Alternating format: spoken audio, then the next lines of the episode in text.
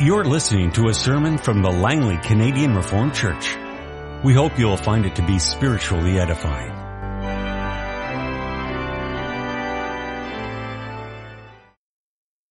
Let's now open our Bibles together. We turn this afternoon first to Psalm 139 and secondly to Matthew 5.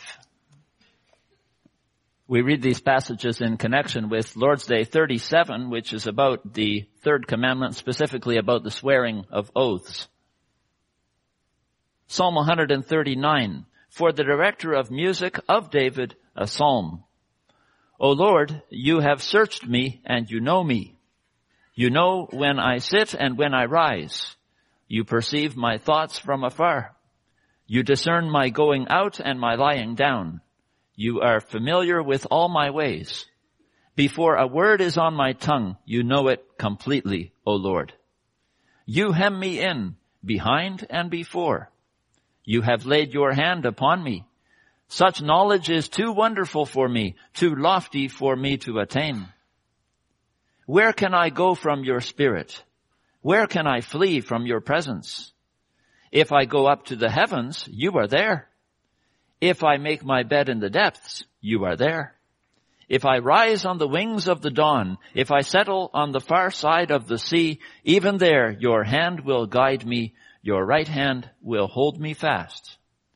If I say, surely the darkness will hide me, and the light become night around me, even the darkness will not be dark to you.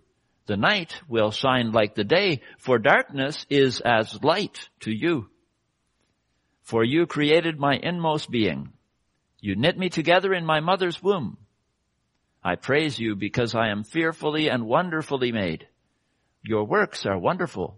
I know that full well. My frame was not hidden from you when I was made in the secret place. When I was woven together in the depths of the earth, your eyes saw my unformed body. All the days ordained for me were written in your book before one of them came to be. How precious to me are your thoughts, O God. How vast is the sum of them. Were I to count them, they would outnumber the grains of sand. When I awake, I am still with you. If only you would slay the wicked, O God. Away from me, you bloodthirsty men. They speak of you with evil intent. Your adversaries misuse your name. Do I not hate those who hate you, O Lord, and abhor those who rise up against you? I have nothing but hatred for them. I count them my enemies. Search me, O God, and know my heart. Test me and know my anxious thoughts. See if there is any offensive way in me and lead me in the way everlasting. Now we turn to the gospel according to Matthew. Matthew 5, we'll read the verses 33 through 37. Here we listen to the teaching of the Lord Jesus Christ about oaths which he gave on, in the Sermon on the Mount. Again, you have heard that it was said to the people long ago, do not break your oath, but keep the oaths you have made to the Lord. But I tell you, do not swear at all, either by heaven, for it is God's throne, or by the earth, for it is his footstool, or by Jerusalem, for it is the city of the great king. And do not swear by your head, for you cannot make even one hair white or black. Simply let your yes be yes and your no, no. Anything beyond this comes from the evil one. This afternoon I may proclaim the gospel of grace as the church confesses this in Lord's Day 37 of the Heidelberg Catechism. But may we swear an oath by the name of God in a godly manner? Yes, when the government demands it of its subjects, or when necessity requires it in order to maintain and promote fidelity and truth, to God's glory and for our neighbor's good. Such oath-taking is based on God's word and was therefore rightly used by saints in the Old and the New Testament. May we also swear by saints or other creatures? No. A lawful oath is a calling upon God who alone knows the heart to bear witness to the truth and to punish me if I swear falsely. No creature is worthy of such honor. Congregation of the Lord Jesus Christ, last week as congregation you considered together Lord's Day 36 about the third commandment. You shall not misuse the name of the Lord your God, for the Lord will not hold anyone guiltless who misuses his name. Uh, today we come to Lord's Day 37, which focuses on a specific aspect of the third commandment, namely using God's name when we swear an oath. The oath is not used all that often in our day-to-day lives. Many of us will go through life without ever having to swear an oath. Does it make sense then to dedicate an entire Lord's Day to that topic? Well, apparently the authors of the Heidelberg Catechism thought it does. And indeed there is much that we can learn from the oath. Like every other teaching in the Bible, what the Bible teaches us about swearing oaths is useful for teaching, rebuking, correcting, and training in righteousness, so that the man of God may be thoroughly equipped for every good work. Those well-known words from 2 Timothy 3. The oath is God's gift to a broken world. We live in a sinful society where people are liars by nature. And yet there are certain situations where it is especially critical that we can count on someone's words. And for such situations, God has given His people the oath. He allows us to appeal to Him as a witness that what we are saying is dependable.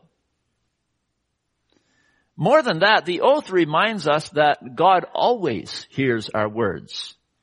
He holds us accountable for whatever we say. I should always speak as though I were under oath, as God is my witness. That's our theme for this afternoon. God is my witness. And that means, first of all, He is always reliable. And secondly, I am always accountable.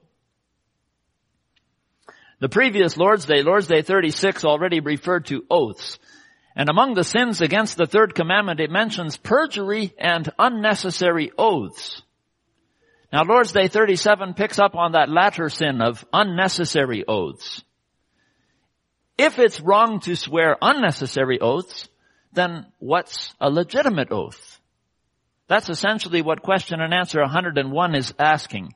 May we swear an oath by the name of God in a godly manner? During the Reformation, when the Catechism was written, the Anabaptists believed that the oath was a thing of the past something from the Old Testament that should no longer be used by Christians in the New Testament age. And as proof text, they pointed to Matthew 5, which we read together, where the Lord Jesus said to his disciples, I tell you, do not swear at all. Simply let your yes be yes and your no, no. Anything beyond this comes from the evil one. Now the early and radical Anabaptists also rejected the authority of the government. They believed that Christians ought to live together in a community that was independent of the state and separated from society. It's against this historical context that the authors of the Catechism went in a different direction.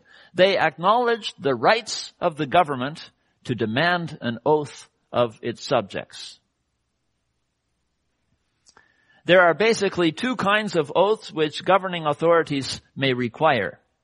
One is found in the courtroom, where a witness in a trial is asked to swear to tell the truth, the whole truth, and nothing but the truth.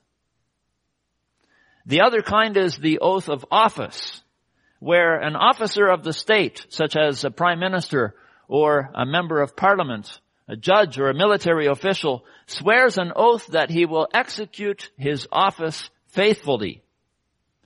Now the catechism refers to these two kinds of oaths with the words fidelity and truth. Fidelity or faithfulness refers to the oath of office. You swear to serve faithfully. Whereas truth refers to the kind of oath that you swear as a witness in a trial. You swear to tell the truth. But besides the oath that the government may demand of its subjects, the Catechism also says that we may swear an oath when necessity requires it. What does that mean?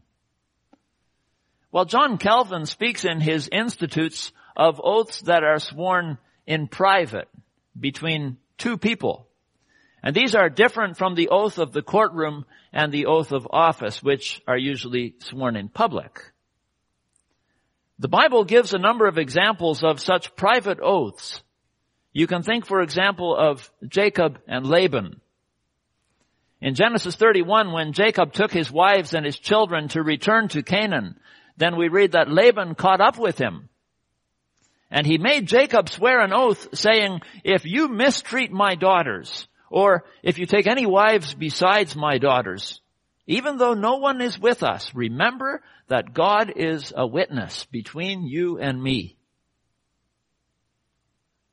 And then the two of them went their separate ways. Laban returned home to Padanaram, and Jacob went in the opposite direction to Canaan. Laban had no way of making sure that Jacob would actually keep his promise. And that's why he had Jacob swear an oath to appeal to God to make sure that Jacob would keep his word. Another example is when King Saul once said to David, I know that you will surely be king and the kingdom will be established in your hands. Now swear to me, said Saul. Swear to me by the Lord that you will not cut off my descendants or wipe out my name from my father's family. And David gave his oath. You read that in 1 Samuel 24. Or think of the time of Ahab when there was a famine in Israel. While Ahab and his servant Obadiah were searching for the prophet Elijah, the prophet suddenly showed up and he said to Obadiah, go tell your master, Elijah is here. Now Obadiah was worried that Elijah might suddenly disappear again. He knew that if that happened, his life wouldn't be worth a nickel. And so he said, I don't know where the Spirit of the Lord may carry you when I leave you. If, if I go and tell Ahab that he doesn't, and he doesn't find you, he will kill me. And in that situation, to reassure Obadiah that his life was not in danger, Elijah swore an oath. As the Lord Almighty lives whom I serve, I will surely present myself to Ahab today. 1 Kings 18. So it seems that private oaths were sworn in exceptional situations, in emergencies. When mere words are not trustworthy enough, then the Lord's name is invoked. God allows himself to be called upon as a supporting witness the creator of heaven and earth is willing to stoop down to our level to be a witness to the oaths that his creatures make. And that shows his mercy and his love for the world that he has made. So what exactly does God do as a witness? Question and answer 102 says that he bears witness to the truth. Notice that it does not say that he bears witness to our oath. God does not automatically support whatever we have sworn. No, God bears witness, God bears witness to the truth. We should never be tempted to think that the oath is a way of getting God on our side. God cannot be controlled or manipulated or bribed. He stands on the side of truth. He's always reliable. If if you swear to tell the truth, then you need to realize that God knows the truth. And if you lie under oath, then God's testimony will stand against yours.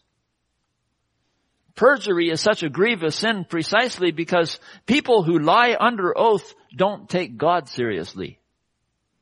If you promise to do something under oath, then God will hold you to it.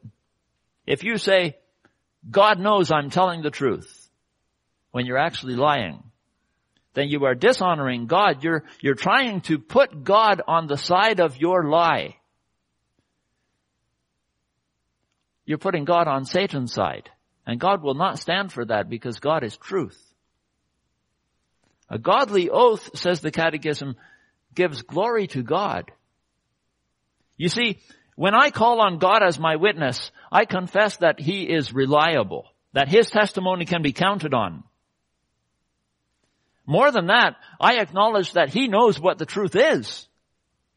I acknowledge that I might be able to fool others, but I can't fool God. Because God knows everything. I acknowledge that God knows my motives, my intentions, my heart. We read that in Psalm 139. O Lord, you have searched me and you know me. You know when I sit and when I rise. You perceive my thoughts from afar. You discern my going out and my lying down. You are familiar with all my ways. Before a word is on my tongue, O Lord, you know it completely. When I swear an oath, I also acknowledge that God is in a position to punish me if I swear falsely. I am accountable. We also read that in Psalm 139. If only you would slay the wicked, O God. Did you notice that quick transition in Psalm 139? It's about how God knows us so intimately and so on, even in our mother's womb. And then all of a sudden there's a different kind of verse. If only you would slay the wicked, O God. It's almost as though it doesn't fit. And yet it actually fits quite well. What does the psalmist say about the wicked? He says, they speak against you with evil intent. Your enemies misuse your name. Third commandment. When a person swears an oath, he acknowledges that God knows everything, that God is faithful and true and just. But the, also, the oath also shows God's goodness and His love. In a broken and sinful world, in which people are bent on lying and deceiving one another, God gives the oath. He allows sinful people to use His name as a supporting witness for the truth. God Himself steps in to bolster the side of truth over against the side of Satan, the father of lies. Psalm 139 shows that God knows our thoughts and intents, our heart, and that's relevant for the third commandment and the swearing of our oaths. It also shows that he is the judge who punishes those who misuse his name.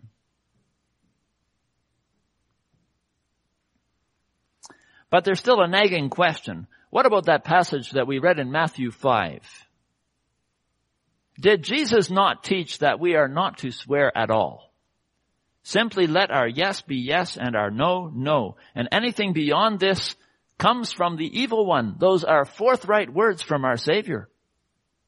On the basis of this passage, the Anabaptists taught that the oath was not to be used in the New Testament age.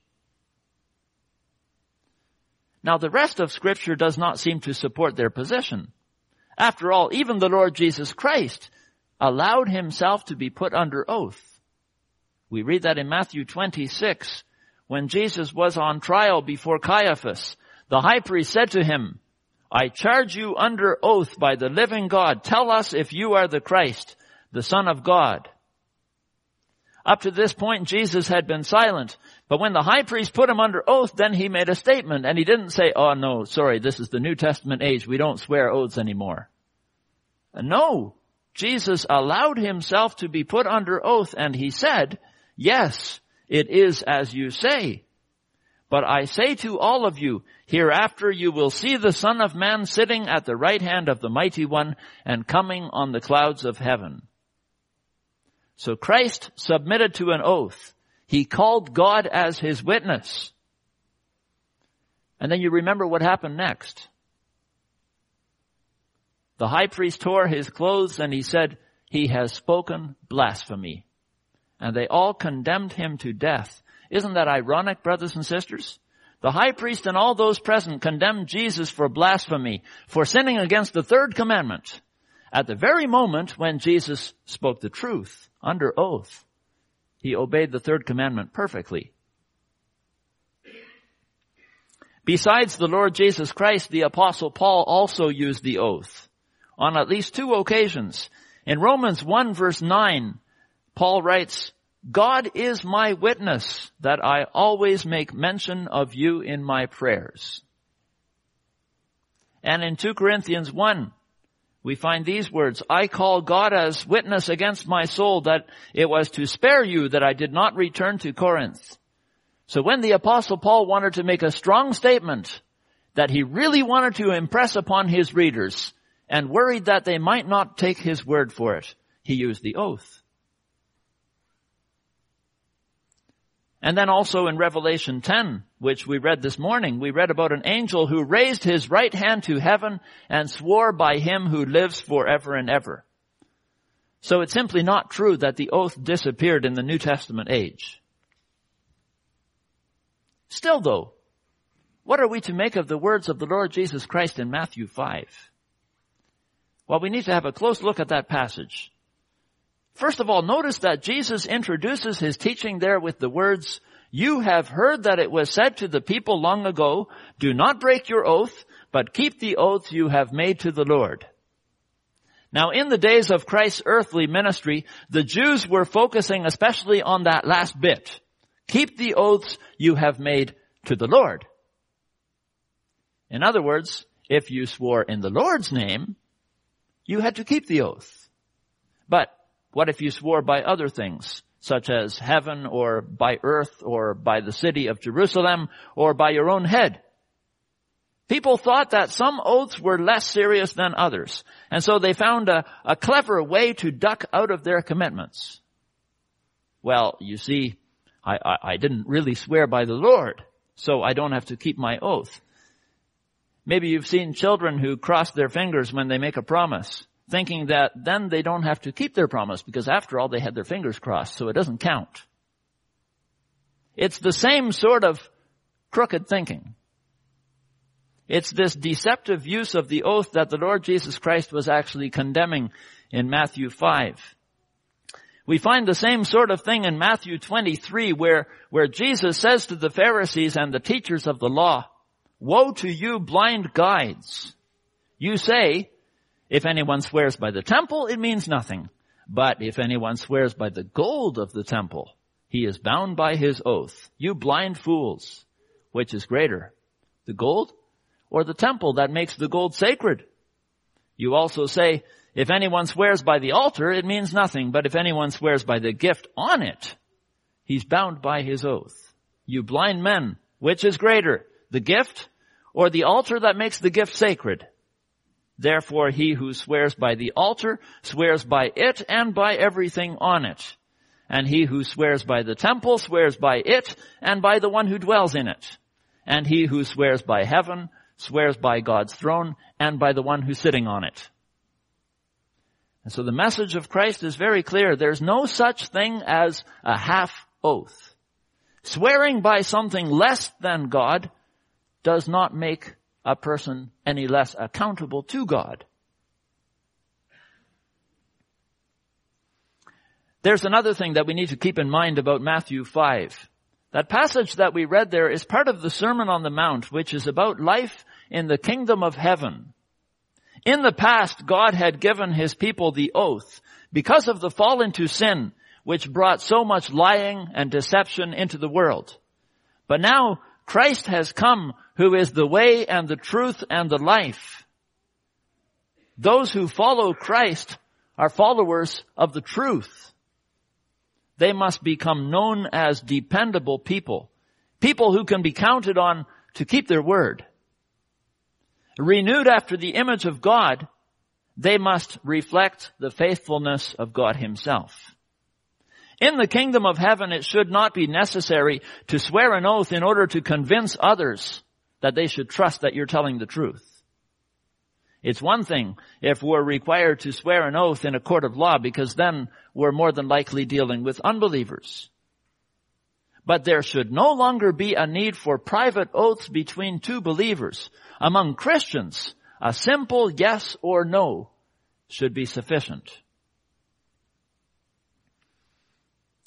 I remember when I was in elementary school that as kids we used to swear oaths quite often. Little Sally would say to Samantha, I'll tell you a secret, but you gotta promise not to tell anybody else. And Samantha would say, I cross my heart and hope to die, stick a needle in my eye. Now, At that age, I don't think we really understood what we were saying. But it's, it's actually an oath. May I die or become blind if I don't keep my promise. That's what the catechism calls an unnecessary oath. So don't say such things, boys and girls. Simply say, yes, I promise, and do your best to keep your promises so that your friends will know that they can trust you. Here's another example. Bob is telling his friends about something he did last weekend. The story sounds a, a little far-fetched and his buddies look a little skeptical. So Bob says, it's true, I swear. Now saying I swear is a way of strengthening your words. It adds just a bit of oomph. But the Lord Jesus Christ says, don't swear. Simply let your yes be yes and your no, no. Anything beyond this comes from the evil one. Brothers and sisters, boys and girls, practice telling the truth without exaggerating so that those around you may learn that your words can be trusted. Be the person of whom others say, well, if, if he said it, if she said it, it's gotta be true. In the church of Christ, you live among believers. You, you live in the kingdom of God. And that's why we normally do not use an oath in church. When ministers or elders and deacons are ordained to office, they are not sworn in as prime ministers or members of parliament are. They are simply asked to say, I do. And the Lord takes them at their word. When we present our children for baptism or when we make public profession of faith, we do not swear an oath, but we simply say, I do. In Holland, they simply answer, yeah, yes. That's all the Lord asks of us. A simple yes. But that does not mean that we are any less accountable. God hears the yes. He hears the promises that we make. He's our witness.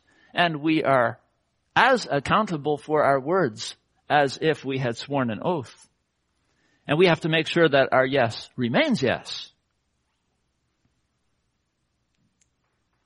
Now may the oath ever be used in the church? Normally not, but there may be exceptional circumstances in, in which the oath may be helpful, also in the church. Professor Douma gives an example in his book, The Ten Commandments. He writes, imagine that there's a brother in the church whose reputation is being attacked by rumors. No one can prove the rumors, but no one can disprove them either. And when the brother is approached about the matter, he denies the rumors. And imagine then that the matter causes quite a stir in the church and the brother tries to defend his name, but it's all in vain. His word is simply not good enough. What can he do? May he swear an oath before the office bearers? Well, here we should be careful. The office bearers should not quickly require someone to swear an oath. Otherwise there is the danger that a person who's actually guilty will feel under pressure to swear that he's innocent just so that he won't get caught. But if someone comes to the consistory and volunteers to swear an oath, and he says, brothers, I'm prepared to swear that the rumors about me are not true, then what? Well then the consistory may first warn him about the seriousness of an oath, that an oath is an appeal to God to bear witness to the truth, and also to punish him if he swears falsely. They should remind him that it's a fearful thing to fall into the hands of the living God. And they should tell him that they are not requiring an oath of him. But then if that brother still insists on swearing an oath because he needs to clear his name, the consistory may acquiesce and take his oath. And then brothers and sisters, that should be the end of the matter. Also in the congregation. As we read in Hebrews 6 verse 16, the oath confirms what is said and it puts an end to all dispute. When the oath is used in this way, it can promote peace in the church. It can give relief to that brother. And yet, the fact that he had to resort to an oath to clear his name, that his simple word was not good enough, that's a sad testimony that the brokenness of the world is still evident in the church. Here, of all places, where the Holy Spirit is at work, we should be able to believe each other, to trust each other's words. Congregation, the oath is designed to make people extra careful with their words because God is listening. As Christians, we know that God is always listening. And so the oath should actually become a model for our everyday speech. We should always speak as though we were under oath. Why? Because we are known in the world as people of God, as people who bear God's name, the name that we received on our foreheads when we were baptized. And that's why we need to be known in the world as truthful, reliable people, as people whose word can be trusted. Because we have a reputation to uphold. God's reputation. And His reputation is affected by the words that come out of our mouths. That's what the third commandment is all about. Brothers and sisters, God is our witness. And that means that we are always accountable. As the Lord Jesus Christ said in Matthew 12, I tell you that men will have to give account on the day of judgment for every careless word they have spoken. For by your words you will be acquitted, and by your words you will be condemned. That can make you scared. For we all have spoken careless words. Which of us can stand before God's throne? Brothers and sisters, before God's throne stands a mediator. Our advocate, Jesus Christ, the faithful witness. He paid for all our sins, also the sins against the third commandment, when he died on the cross. And what's more, he kept the third commandment perfectly. And God gives his perfect obedience to all who believe in Jesus Christ as a free and undeserved gift of grace. When we dishonor God's name, we may come before His throne of grace and plead for mercy. And we may know that our mediator in heaven also pleads before God's throne on the basis of His perfect obedience and His shed blood. And so we can go on in life, rejoicing in the forgiveness that God gives so generously. And we may resolve anew to praise the Lord who lives and reigns forever. Amen. This has been a sermon from the Langley Canadian Reformed Church. For more information, please visit us on the web at www.langleycanrc.org.